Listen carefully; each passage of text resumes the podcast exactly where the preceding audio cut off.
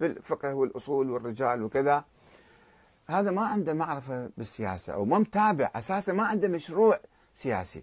يعني شوف الإمام الخميني من أول يوم، من قبل ما يصير مرجع، كان بعد شاب يعني في مطلع عمره، هو عنده فكر معارض للنظام وعنده فكر سياسي وعنده مشروع، وكاتب فكر، كاتب يعني مقدم فكر للدولة البديلة، دولة ولاية الفقيه مثلا، أو بعدين الدستور والديمقراطية والانتخابات.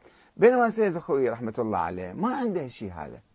فأنا ما أريد راح هو الله يرحمه، أنا ما أريد يعني شو شنو أقول له.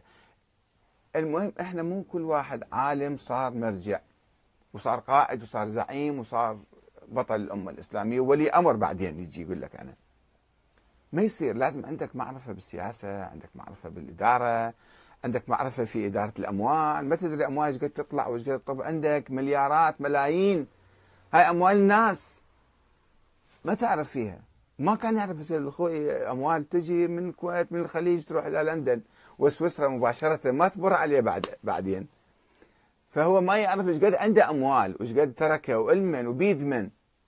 هاي أيضا جزء من مشاكل المرجعية، أنه مرجع تقي زاهد ورع كل هذا صحيح، بس لازم تعرف أنت صرت قائد الآن، تقود أمة ومطلوب منك مواقف وما تتخذ ذيك المواقف.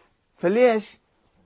من حق الناس أن يشكوا بجماعتك، بمكتبك، بحاشيتك، هذول شنو ارتباطاتهم؟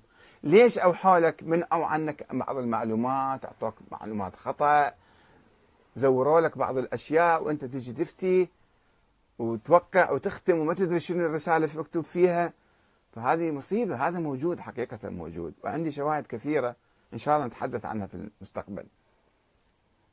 الحلقة القادمة إن شاء الله نتكلم عن موقف الإمام الخوئي من النظام العراقي، من صدام حسين، وما هذا كان مشروعه ومواقفه تجاه ما جرى في العراق خلال السبعينات والثمانينات وبداية التسعينات إلى الانتفاضة التي جرت في ألفين في ألف وتسعمئة وواحد وتسعين.